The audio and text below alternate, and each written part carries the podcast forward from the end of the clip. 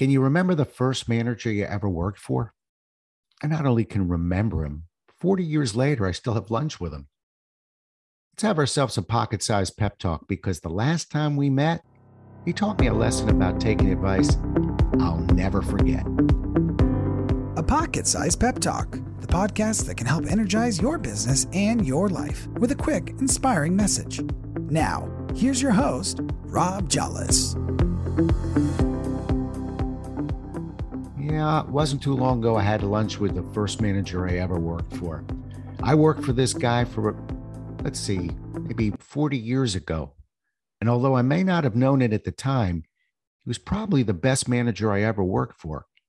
He taught me how to sell, how to manage my time, and a lot more.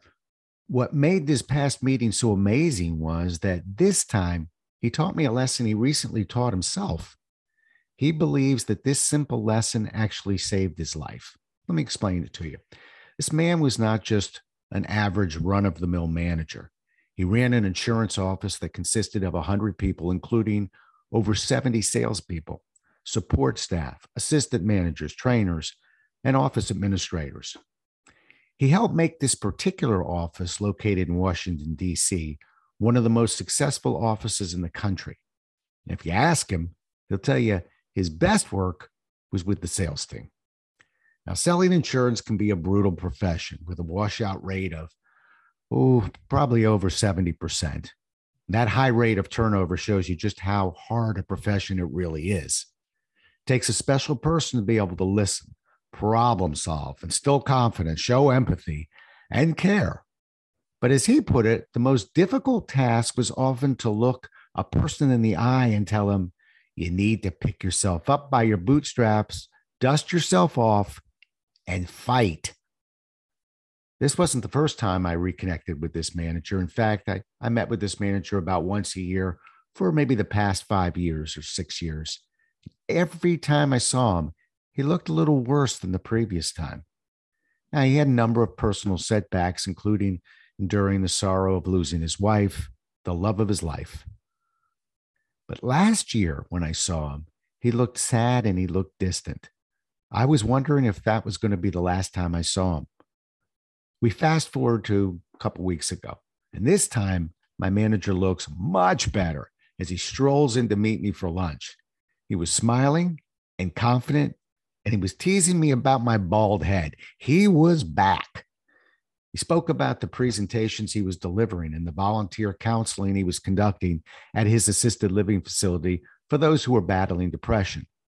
After about 15 minutes of listening to how this man not only came back from the brink, but was now helping others, I asked him point blank, What happened to you? You look like you're a completely different person from the man I saw last year.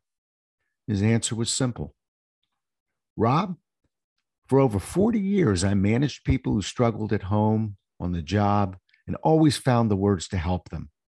And sometimes these words were motivational, and sometimes these words were pretty tough, but they were always honest.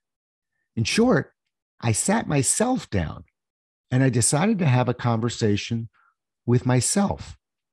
I asked myself, what would I tell myself if I was still manager? At that exact moment, everything became clear and easier to understand. Believe me when I tell you this man is back.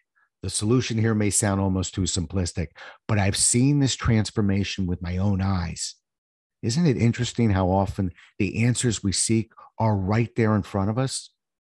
If you are struggling, ask yourself this question If I were helping someone else with this issue, what would I tell him or her? And then listen.